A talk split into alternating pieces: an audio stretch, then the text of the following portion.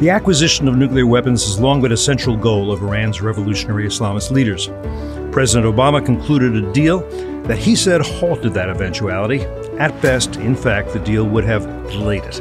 President Trump withdrew from the unsigned agreement and has been waging what he calls a maximum pressure campaign to prevent the theocrats from achieving their goal. They've not given up on it yet, or even agreed to new negotiations. Helping us today to understand the current state of nuclear play are Andrea Stricker, a research fellow at F D D and an established expert on nuclear weapons, proliferation and illicit procurement networks, and Behnam Ben Taleblu, a senior fellow at F D D where he focuses on Iranian security and political issues. I'm Cliff May, and we're pleased to have you with us here on Foreign Policy.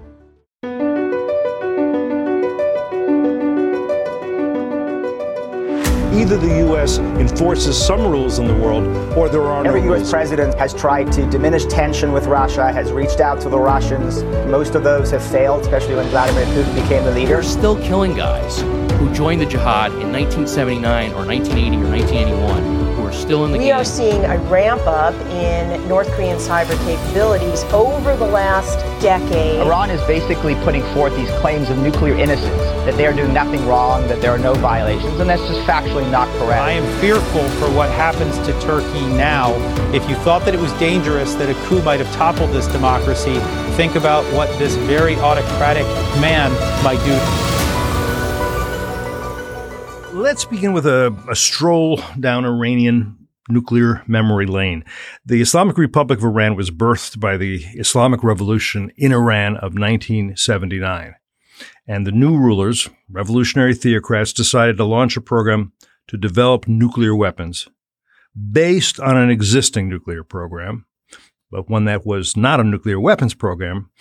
Um, rather, the existing program traces back, as I think, to the nineteen fifties, right? To uh, it was subject to verification by the International Atomic Energy Agency, I A E A, and was in conformance with the Nuclear Non-Proliferation Treaty. Andrea, do I do I have that right so far? It's totally right. Um, the big decision to go for a nuclear weapons program, though, I believe started around nineteen eighty-four. That's when Ayatollah Khomeini, he decided that they were going to go ahead with that to protect the Islamic Revolution. So, uh, and and and Benham, so in nineteen eighty-four, the Ayatollah Khomeini, who is the leader of the revolution and now the supreme leader of Iran, that's the title he he takes. Uh, he decides we have to have nuclear weapons, and he's going to build on this. Uh, at this point, does, does, Uni- does the United States realize what he's doing? Does the international community? Does the I A E A, the U N? Who who figures out what they're doing? Well, immediately next door, Saddam figured out what he was doing, because Saddam was doing this too. Remember, nineteen eighty-four is midway through this eight-year war called the Iran-Iraq War. And just a footnote to both of the chronologies here, when the Islamic Revolution happened, Khomeini initially wanted to take this reactor, which is now working all the way in Iran's southwest, this Bushehr reactor, and turn it into a grain silo, because he believed that nuclear weapons and nuclear technology and all this stuff was haram. It, it was forbidden. It was Western. He really and did believe that. That wasn't that, that no, wasn't that, made up. That wasn't a talking point. They actually believed that the Shah b- wasted Iran's oil wealth on nuclear technology, and Iran had enough oil wealth and and honestly, to hell with this guy, and we can turn inward, and we have this spiritual dominance and this spiritual purity. And why do we need this foreign Western nuclear technology when, of course, we have all this oil wealth? Uh, That's a good point. Lo, lo and behold, and this is really one of the real reasons why Iran's nuclear program uh, has military dimensions, they resurrected the late Shah's nuclear program during a war with Iraq. So it had military dimensions from the get-go. Uh, they re- they tried to bomb Saddam Hussein's nuclear reactor many times and failed. The Israelis did the job once and did it right. Um, had the Israelis not done it, Iran would have been subjected to nuclear weapons, just like they were subjected to chemical weapons. So the Israelis did a big favor a big for favor. the Ayatollah Khomeini. Yeah. Okay. And Andrew, pick up. So uh, at this point, the international monitors, the experts, they know what's going on, or they don't know what's going on quite yet, or they suspect. What's this? What's the story? I believe it was more like intelligence agencies picked up on it. Um, Iran's nuclear weapons program really picked up in the nineteen nineties, but first they had to actually build the program. So that involved a lot of illicit imports of, you know, centrifuge parts, um, everything that they would outfit a program with. And these were illicit because they had signed the Nuclear Non-Proliferation Treaty. And That's so right. they had assured the international community, international observers, the U N, that their nuclear program was only for peaceful purposes. It was going to produce electricity to use in kindergartens and hospitals and mosques and all that. So, and they had to bring this material in in violation of the of, of, of their obligations. That's right. And they actually procured an early centrifuge design. And a centrifuge is It's a spinning machine that basically enriches uranium, and it can be enriched to weapon grade to make nuclear weapons. Um, they procured a design from a, an illicit network called the A Q Khan Network out of Pakistan. They had previously stolen this design from Urenco, so this design has been floating around for a while. It's worth just telling people who A Q Khan was and what he did, because he's a he's a major fi- figure in history that people don't know, and not not not a good figure. Yeah, A Q Khan, if I recall correctly, is a Pakistani nuclear scientist. He kind of has a hero status in Pakistan today. He's really one of the fathers of Pakistan's uh, atomic weapons program. And he basically took this German centrifuge design and made it a Pakistani centrifuge design that ended up, I think, in, in multiple places, in Iran, in Libya, if I'm not mistaken, North Korea, dare I even say. Uh, and this weapon, this uh, this piece of technology, the centrifuge uh, that these different countries have, is really the product of this man's theft of old German nuclear technology. And best of my recollection, the Pakistani government uh, didn't endorse him, but neither did it do anything to prevent this proliferation. It sort of smiled on it very quietly. Am I right? Yeah, I think he's under house arrest today, but it might Is be he? a very loose house arrest. Okay. All right, so to, to take us to the next steps. Then there is the, there there there are other things that they're doing in secret uh, in terms of building nuclear facilities, right? They were building a heavy water reactor called the Arak reactor, um, and then they were building a secret centrifuge plant called Natanz. Both of these were revealed not until two thousand three. That's a long time to be working on that. How do they? How come satellites and other intelligence gathering methods didn't figure out that they were doing this?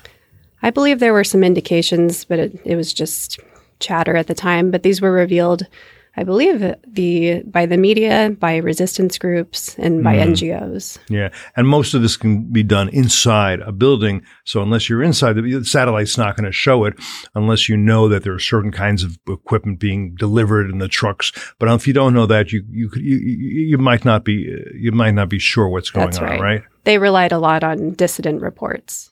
And there was some digging and tunneling, but really, if you look at old school, nineteen nineties uh, is now old school, I guess, uh, C I A documents, congressional hearings from that era, uh, they were talking about uh, Iran's interest, the intent they had to pursue a nuclear weapons program, because they, show, they saw a little bit of these networks pick up. For instance, there was pictures of Rafsanjani in the late nineteen eighties taking his family to North Korea. They saw at this time Iran building not just a nuclear program, but a very public missile program, perhaps a delivery vehicle for a nuclear weapon. They see all these networks that Iran buying illicit things from, from Central Europe, Eastern Europe, Southeast Asia, picking up. So there's things, as Andrew was saying, that are on the intelligence side that people are picking up, and then you see a lot more building and a lot more construction, and that's why in the in the nineties and especially in the late nineties, there is talk of Iran's interest in nuclear weapons, and there's predictions even made if Iran is not stopped or if there is no foreign support, how long would it take the Islamic Republic to actually get a nuclear weapon? And that critical moment, as Andrea said, was two thousand two to two thousand three, when these sites were revealed. And that's really the beginning of the modern era. And the modern era is the Iranian nuclear crisis, because as soon as there was an Iranian nuclear program revealed, nuclear diplomacy began with Iran. Uh, so it's it's a mistake to say that the Obama administration started diplomacy. The Europeans started diplomacy with Iran as soon as these sites were really unveiled. And when you say they started diplomacy, they're trying to shut these sites down. What are they trying to do, and what, what measures did they take? It was both political and, uh, and and scientific. They wanted to shutter some sites, but they also were looking to stop, at that time, a younger Bush administration from going to war. So the Europeans have always been uh, a man in the middle. They wanted to stop President Bush from taking tough action on Tehran, and they also wanted to get, get the Iranians to concede a little bit just to placate the Americans.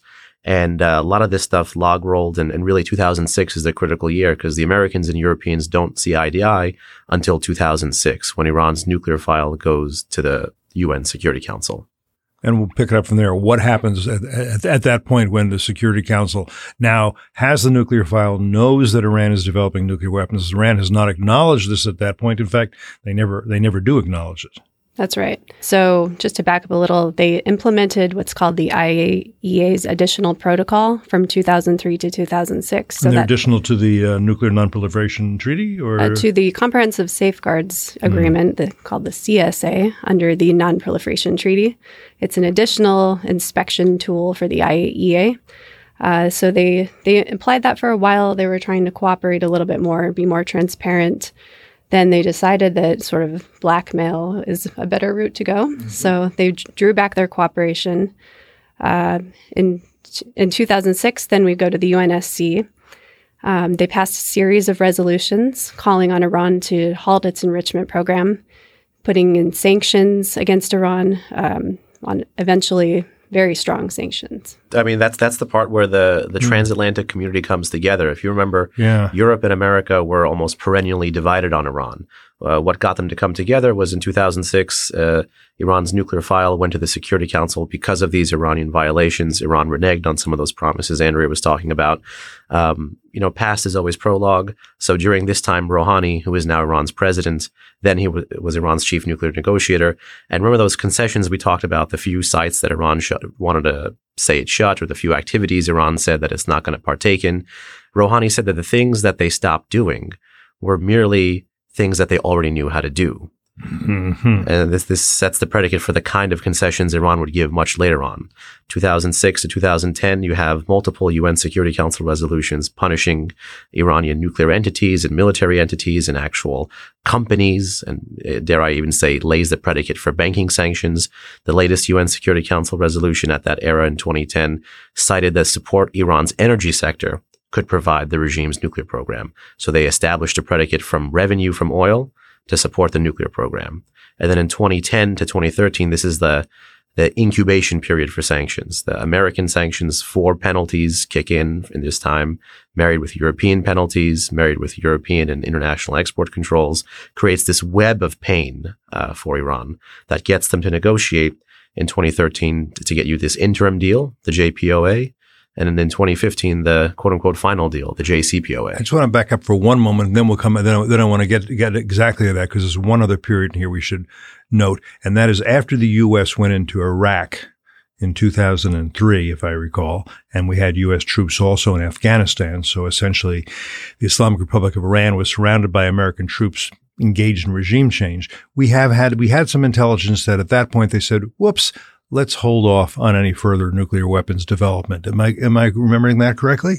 I think so, although it's later on the International Atomic Energy Agency yeah. did say that there were some things that continued in an unstructured fashion uh-huh. that did continue uh, beyond two thousand three and four. But two thousand three, I think, was a, a key flashpoint. They were spooked at that point yeah. that the U S might have the uh, the capability and intention to do regime change in three countries at one time, possibly. Eventually, of course, they got over that and saw that's probably not going to happen. Um, in particular, I think when the U S was doing badly in Iraq and the uh, particularly the Shia militias were being armed and by the Islamic Republic of Iran, sent I E Ds and other things, Americans were being killed by the the mullahs of Iran at their instigation. And the U S, instead of saying, "You're not going to get away with this," turned a blind eye because there was no appetite to escalate the war beyond the borders of Iraq. In other words, to say, okay, we're going to find a weapons factory building I E Ds in Iran that they're sending to the Shia militias to use against American troops, and we're going to turn that to rubble just so they understand they can't do that. I think that might, I think that, that, that is a reasonable criticism of the, of the Bush administration that they didn't do that, that they looked weak, and looking weak to an adversary like the Islamic Republic of Iran is probably a bad strategy. President Obama thinks, what, I guess I, it's my responsibility to do something about Iran and the, the possibility that this regime will have nuclear weapons.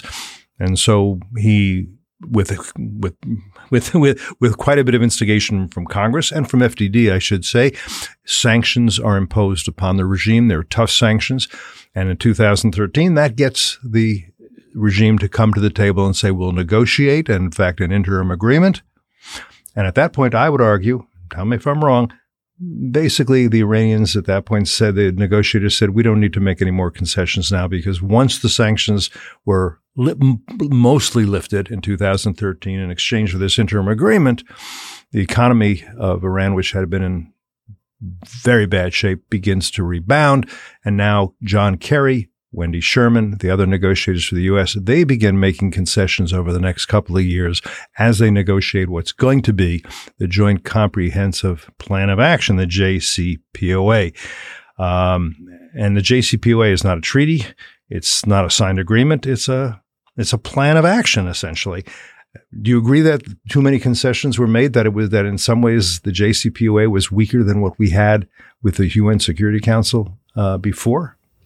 Yes, absolutely. Well, in a sense, in essence, you had U N S C resolutions demanding that the enrichment program be at least shut down for a while. Right. No enrichment of uranium whatsoever. You don't right. need to do it. Stop it. That That's the demand. Mm-hmm. And the Iranians say, no, we have a right to, to enrich. It's a human right, basically. That's right. Also, the deal, the J C P O A ended up leaving open a Fordow enrichment facility. And talk about what Fordow was and what we know about that. So the Fordow enrichment facility, what we know now is a facility underground. It's underground. Highly fortified. To be secret. Yes. It's an I R, it was an I R G C-owned facility. And the I R G C, that's the uh, Islamic Revolutionary Guard Corps. It's the, I, I guess you would say the, I don't know, the expeditionary force, the elite, the elite of the military uh, of, of Iran, right? Just It's Iran's know. ideological military. That's Very right. Very good. Okay. There's a, there's a quote from Khomeini about the I R G C, comparing it why you would need an ideological military and not just a national military. And he said, uh, the Artesh, that's the national military, the Artesh has the Shah in its blood. And you need to be a revolutionary regime, you need a revolutionary army. So the Fordow facility was revealed to the world by the Obama administration along with the French and the British. They made a very uh, stunning speech announcing that they had found this facility underground. Um, And later, Iran allowed access to it to the I A E A. And the I A E A discovered that there were signs that it was originally designed for probably weapon-grade uranium production. Today, we know now that Iran had originally planned to make probably one to two nuclear weapons per year in their early nuclear weapons program. So that was around the two thousand to two thousand three era that that plan was in place. So Fordow is a very threatening facility to the West. You could even say it's the crown jewel of Iran's illicit nuclear uh, infrastructure. It's under a mountain. It's just outside the outskirts of uh, the holy city of Qom in, in central Iran. Uh, it's a place that really got the Americans and Europeans to come together and say, whoa, this is this is really a sign that they're not making Tylenol at this plant. It's underground. Uh, you know, what do you need to hide from us that you need to put it under under tons of rock? And you know a lot about missiles, so this is a good question for you. If you wanted to destroy this facility, if you thought thought you needed to do so, it's possible to do, but difficult. A bunker buster could do it. The U S could do it. Israel couldn't do it. How, what would you what would you say about that? When the facility was first revealed, and in fact, some of the other Iranian facilities are underground. They have above ground and subterranean complexes too. The military argument would be that you need to hit the same spot with conventional weaponry in such a precise fashion at this uh, at the same time. You'd have multiple jets go and do multiple sorties on the same area of impact. So the same spot that's hit, you'd have to hit it again and again to have the bunker buster tunnel deeper and deeper and deeper. Uh, and then you'd have the facility collapse on itself. Uh, then there was, I think it was two thousand twelve, it was revealed that there's this weapon the United States has, no pun intended, the massive ordnance penetrator, mm-hmm. or the MOP, if I'm not mistaken. Sure. And you know, there was talk about what kind of planes can deliver such a heavy conventional load, and it's the, the B two bomber. And really, there's only one country with this bombing capability. It's the United States of America. Um, so... Yes, there's always a bigger bomb. You can always create a bigger crater. It's just a more challenging military mission. And then it gets into the political effects of a military strike, be it long-term, short-term, many strikes over a long period of time. Uh, and the Iranians know this, and they're watching us have this very public debate about what capabilities we have, what we can do, uh, and how they'll respond. And they're adjusting, in my mind, every time they see the debate take on a new contour, a new color, a new complexion. And one reason why this period, twenty thirteen to twenty fifteen, is so critical is that by engaging with America, the world's foremost state sponsor of terrorism realized that America wants a deal for political reasons more than they need a deal for economic reasons. And once that crystallized, you got the J C P O A. So the president concludes the J C P O A. He has European partners on this. The Congress, a majority in Congress are not in favor of it, but he doesn't need it. It's not a treaty. A majority of the public, based on polls, is not in favor of it, but again, he doesn't need it. He claims that this will, this has halted um, the, the the the the progress being made by the, the regime to get a nuclear weapon. I, I think the, the the more proper word would be delay. Let's go to this, perhaps. As, as certainly as we at F D D saw it, the, the J C P O A had flaws, three in particular, and let's go over them. One is the sunset clauses. Why don't you say what the sunset clauses are, Andrea? The sunset clause is uh, basically saying that Iran's enrichment program can pick back up. So that picks back up at year eight of the deal. Mm-hmm. We're already in year four of the deal. Mm-hmm. So what are we doing in four more years is the is the question. Um, and then after year eight, their advanced centrifuge program can be put back in place. So they're starting to regrow this threatening enrichment capability. Uh, what the J C P O A did do was it lengthened Iran's so-called breakout capability. Mm. And the breakout capability is basically the time that it takes to produce enough weapon-grade uranium for one single nuclear weapon. And then you need additional time for nuclear weaponization. Uh, so that was one success of the J C P O A. But again, it is just a delay. Well, and I'm jumping ahead. I'm going to come back to the flaws, but but while we're here, just so we get this on on the, on the air, the breakout time before the J C P O A was probably was estimated at how much? It was weeks to months. Weeks to months. The breakout time at this moment is estimated at? The breakout time at this moment is estimated at about four to six months. Okay, so there's a, something there, but it's not huge. Right, it's and this huge. Is due to the steps they've taken since. Well, the te- steps they've taken under the J C P O A, because for a while they were further, maybe a year uh, out on breakout time? It was, yeah, it was more like seven to twelve months. seven to twelve months. Okay, so let's go back to the, the fundamental flaw. A second was verification, the idea that this was really intrusive, except, for example, military facilities were not going to be ins- inspected. Well, who would ever develop nuclear weapons in a military facility? Well, the Iranians had in the past, hadn't they? Yeah, and given the fact that the whole program was started while there was a war raging and every single element of the Iranian economy was geared towards the war effort, the nuclear program, too, had a military dimension to it. So there's uh, research labs in Iranian universities that would be off limits because the I R G C would be there. There's undeclared military facilities. And, you know, what the J C P O A was great at was allowing you to see sites that we already know about. And let's not forget, almost every single overt site was once a covert site. Every single public facility was once a secret facility. So now we're just checking all of the public facilities. But what's out there that's private? You know, there is a need, most unfortunately, to crawl across this country and see what's going on, because they haven't had such a good track record of being honest and upfront in the past. And the J C P O A was deeply inspecting those public sites and going to take their word for them about some of the other sites and let them do things like self-inspections and have a delay process. I think it was a twenty-four day process. You could adjudicate, we want to see this facility. No, it's not listed. This whole debacle. You know, and I think something people don't get, the J C P O A wasn't a case where the Iranians said, okay, we have been developing nuclear weapons in the past. We now admit it. We did it secretly. Whether we're sorry for it or not, we get it under this agreement. We won't do that anymore. Uh, the J C P O A let, allowed the Iranians to continue to say, we've never done anything wrong. We've never had a nuclear weapons program. We don't want to have a nuclear weapons program. Um, and that's it. They're not actually saying we had one and we're stopping it. So I, I just think that's an important point, because they were never made to fess up. They were never made to, to say, tell us what you have done before that you didn't admit, because that'll help us understand what you may be doing now. None of that. John Kerry allowed all that to pass. I don't know if you want to add anything to that, but that's the that's the situation. That's true. The I A E A had so much evidence prior to twenty fifteen of this secret nuclear weapons effort. So basically, the J C P O A forced them to only conclude with the with the I A E A a perfunctory report into the possible military dimensions of their program. They didn't answer all the questions. They left many areas with false explanations. And then the, the world powers just put the deal through and said the case is closed. Okay, third fatal flaw. The, if you have a nuclear weapon, you need a means to deliver it.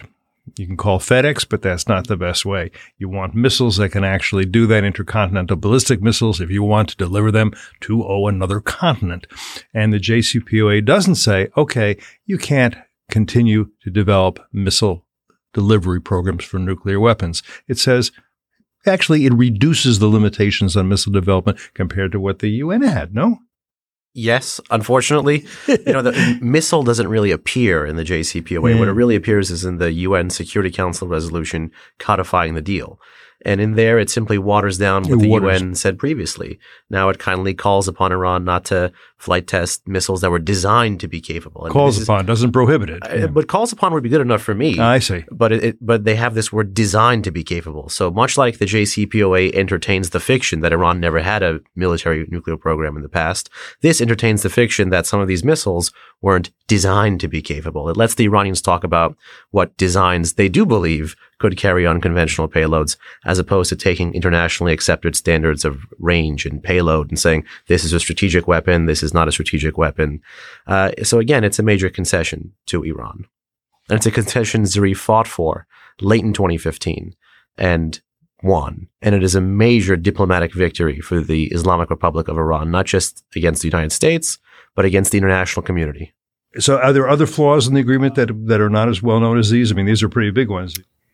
Well, I mean, it, there's a restriction that they can't reprocess plutonium, which is the other route that you can take to make nuclear weapons material. Right. Plutonium um, instead of uranium. Yeah. Using a, re- a nuclear reactor. Mm-hmm. So there's a fifteen-year restriction on that. So that doesn't help you out in the long term. Mm. Um, there's also flaws with the procurements. So they, the Iran is supposed to go through what's called a procurement channel to import anything nuclear related. They're supposed to have the supplier that wants to buy the good go to their government, and then that that government gets permission at the U N through this J C P O A procurement channel. So there's evidence Iran has been violating this and just procuring nuclear dual-use goods on the market. Um, no one's requesting permission. They're getting through China. They're getting through other countries. So they're They're basically able to keep growing their advanced centrifuge program, or at least the equipment for it. So I, I, I, am I being unfair when I, I think that John Kerry and his chief negotiator, Wendy Sherman, were like, you know, city slickers in Tombstone wandering into a saloon and playing poker with Doc? I mean, they just, they're going to lose their shirts because they, they're not able to negotiate on that level. Or was it simply that Obama had said to them, look, you're going to come out with a deal. I'd rather a good deal than a bad deal, but a bad deal is better than no deal. I can't have nothing to show the American public. Uh, I just can't. You know, I have my own analogy, Cliff, yeah. And it's like any Middle Eastern bazaar or souk or spice market or rug yeah. market or art market or trinket market even. If you like the thing that's in the window and you express an interest, the owner is going to charge you your father's blood money for it. And the Iranians sensed that we wanted a deal, and they charged us our father's blood money for it. So there's, there's no simpler way to do it, you know. Uh, a friend of mine, a colleague at another think tank, Karim, I think in one congressional testimony, uh, he was talking about the background of some of Iran's nuclear negotiators. And this is an interesting insight he had. They're not necessarily all from clerical families. They're not all from military families. They're from merchant families. Mm. And not only do they know the nuclear file really well, they know the give and take. They know the art of seduction and persuasion and negotiating and bargaining, and and not like classical academic bargaining, but almost art of the deal style bargaining. Okay, so now we're in the J C P O A. Of course, President Trump very quickly says, this is the worst deal I've ever seen. He pulls out of it. The Europeans say, we're staying in it. It is, it is, it is very productive. And we're reading in a lot of the press, and I'm hearing from diplomats here in Washington that I, you know, occasionally meet with, no, you know, the, the, the Iranian regime is meeting its obligations uh, under the J C P O A, and the I A E A is verifying that that's the case. That's not right, is it? Well, they were they were complying mostly with the, the major provisions. There were a few infringements on the on the centrifuge deployments and things like that. Heavy water. Heavy they were water. They were sort of testing the limits to see how, what would happen, right? Right, as Iran does. As as Iran does. And it, but it, like it will go further. At this point, they're in violation. More serious violation of the J C P O A, are they not, Andrea? That's right. Now, today, uh, basically since May of this year, they've been undertaking a series of violations every sixty days. So now they're on their fifth round of violations. Uh, they've gone past what's called their low enriched uranium cap. So the J C P O A has a cap of three hundred kilograms that they can produce. Uh, they've gone beyond that. They've also enriched beyond three point six seven percent to four point five percent on enriched uranium. They've removed all the restrictions on advanced centrifuge R and D, and they've started redeploying these more advanced centrifuges, which can make uranium to a higher enrichment much quicker. In January, as the fifth step, they stated that all enrichment-related provisions are now void. So with given these violations, didn't we hear, wasn't it advertised early on that if violations uh, occur, serious violations, this is more than probably incremental pushing the, uh, pushing the envelope, uh, there would be a snapback. That was the word that was used, snapback of European sanctions. Um, wasn't that what we were told? And then we're not nowhere near that, are we? Yeah, it seems what snapped wasn't the snapback, but European political will to trigger the snapback. You know, those violations that Andrew was mentioning, they come every sixty days. The Iranians aren't doing this by accident. These are pre-planned. And what happens is uh, they're testing the resolve of the Europeans as well as the relationship between Europe and America to trigger that U N snapback, to bring back all those resolutions Andrea was talking about that contain more stringent language and more tighter Uh, prescriptions about the direction of Iran's nuclear program than this J C P O A deal. And they're trying to see if we actually will uh, collapse the deal, because the Europeans are still trying to save the deal. By the way, there's one other thing we sh- that we should probably should bring in here that sheds light on Iranian intentions and capabilities, and that's what's called the Iranian Nuclear uh, Archives. Uh, I guess that was earlier this year. Israel's Mossad, the spy agency, goes into Tehran dead of night, finds in an old, kind of an old neighborhood, kind of dilapidated, a warehouse, and takes out what tons of material that is turned over to the I A E A and others and says, look, this shows that they've been lying about their intentions, about their abilities, about all of that. And from what I could see, the I A E A and the Europeans said, uh, probably nothing to see here. Why don't you guys go home? That's very true. Um So the nuclear archive, it turns out, was was many tons worth of files, C Ds, presentations that details all of Iran's past nuclear weapons efforts. Um, a lot, Israel shared a lot of this with the media and N G Os, particularly F D D and the Institute for Science and International Security. And we were able to analyze the documents. So we really could piece together the early nuclear weapons program. And just as you say, the international community was downplaying it. We had pundits in the United States who were saying there's nothing new here. We knew it all. Uh, the I A E A was not too concerned about it and just delayed in inspecting or investigating any of the sites or the people named in the archive. And do you have a sense where the Europeans are now? Are they holding fast? Are they kind of deliberating and thinking about what else they should do? Do you, uh, they they they don't want to be on the same side as Trump. They don't want to antagonize the regime's rulers if they don't have to. Do they feel that they They might. Is this is, is this still a gray area where, that we don't know the answer to? So finally, the Europeans did trigger the dispute resolution mechanism in January, but this process could be drawn out for a while. It's worth remembering, of course, that while the Europeans did trigger this process to save the deal, the Americans want this process triggered for the Europeans to leave the deal. The Europeans and even some of the Iranians, of course, want to wait until the November presidential election before going too far. Europe remains the man in the middle on, on so many things. They believe in this deal for so many reasons. Non-proliferation reasons, they think it actually is good. For economic reasons, because they actually do want to trade with Iran. And for philosophical reasons, because I think, unlike us, they believe you can moderate and change this regime's behavior over time. Mm-hmm. And that clearly hasn't really proven out. Uh, but th- that, that trinity of forces keeps them wedded to this deal. And the next thing, of course, is that the Europeans are looking to the political timeline here. They're working to keep this deal on life support, because they know that we have elections in the States in twenty twenty and the Iranians have presidential elections in twenty twenty-one. And if they're banking, like some of the Iranians are, on a change in a U S administration, which takes a fundamentally different view towards Iran and therefore a different view towards the J C P O A, perhaps the deal that they've kept on life support could be re-entered by a different administration and then presented to the Rouhani administration in Iran, which would still have one more year in office, and get everything to be hunky-dory again and just put a bow on it and pretend like all of this never happened. Is there enough of the J C P O A left, both in terms of time, as you say, we're four years into an eight-year sunset and all that, that in twenty twenty-one, if you have a, a president in the White House who thinks getting out of the J C P O A, that was a terrible thing President Trump did, I'm getting back into the J C P O A. Is there really a J C P O A to get back into And what does it look like at that point in terms of what Iran has to has to do, doesn't have to do, given that it's gotten away with various violations in the past? And when Iran is at at that point looking forward to all restrictions being re- lifted within a short period of time, just a few more years.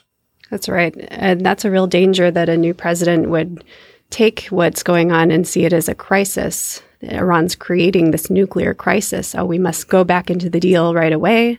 We should get rid of all the sanctions, sacrifice all the leverage that the United States has gained through the maximum pressure campaign. Uh, but there's not that much left of the deal. As sure, it's there are many pages of the deal. There are hundreds of provisions. Um, it could be built upon for a new deal. But there are too many, as you say, sunsets that are coming up that just make entering it a bad proposition. First is we have the military embargo. This is a U N ban on Iran's imports of military goods and equipment, and on Iran being able to sell those goods. That's expiring under the Trump administration. So that happens in October of twenty twenty. Uh, then after that, at year eight, as we talked about, the there's another ban that expires on Iran's imports of missiles and exports of missiles.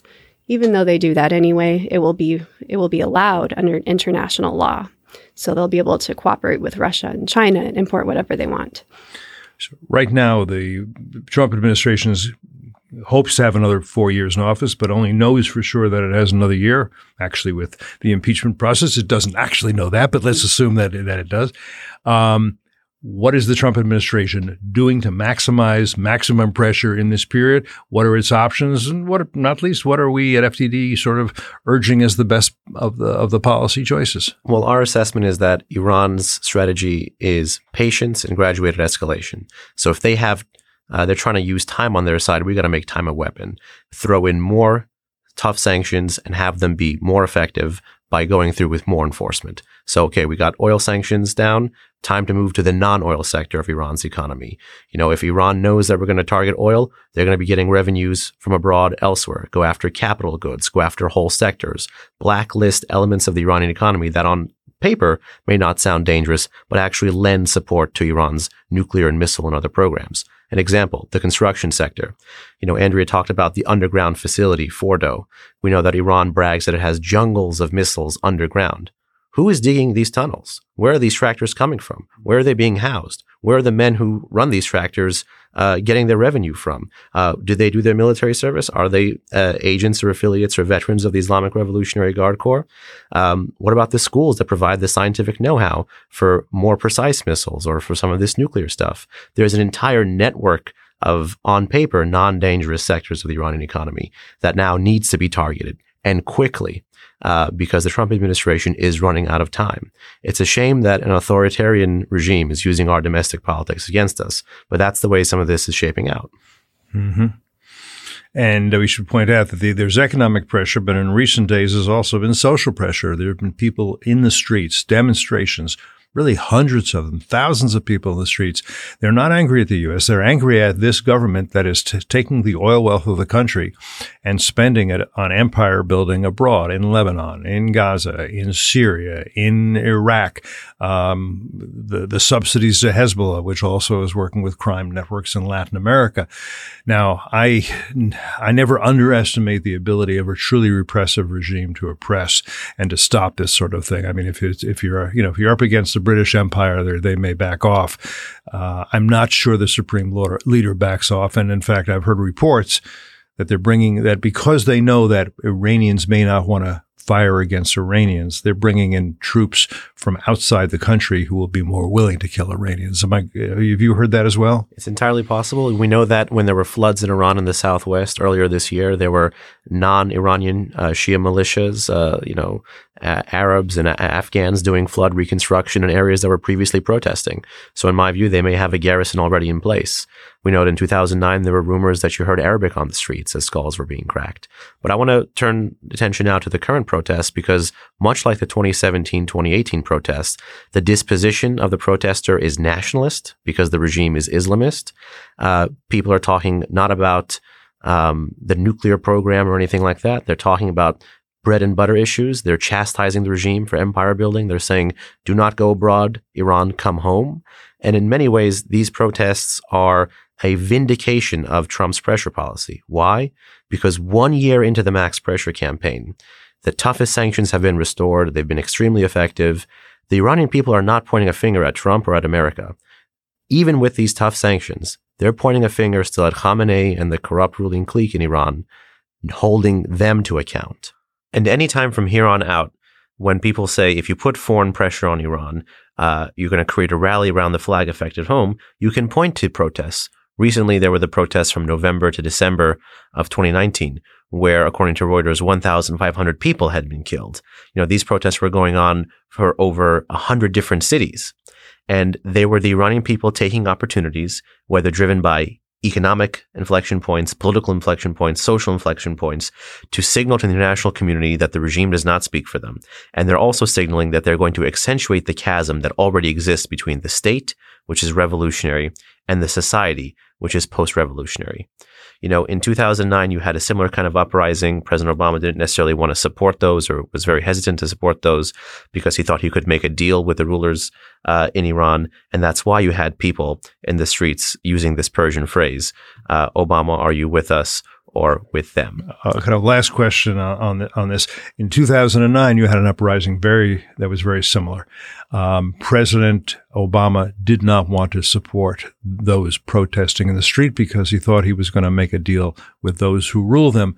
And so you had people in the street, and you can do the phrase in Farsi saying, Obama, are you with us or against us? It was a pun in Farsi, as I remember. Go ahead and give say it in Farsi so we hear. It, it rhymes with his name. It says, Obama, Obama, yaba una, yaba ma. Obama, Obama, are you with us or are you with them? So it would your recommendation to the president be that he should speak out in favor more strongly? And by the way, I should say Mike Pompeo, the Secretary of State, has issued statements in support of the Iranian protesters. Would you urge President Obama, President Trump, to do more at this point, to say more? Or I'd urge everyone, you know, it's no longer the case that support for the Iranian people is the kiss of death to the Iranian people. Those days are long gone, and that is an academic debate, not a, not a real-world policy debate.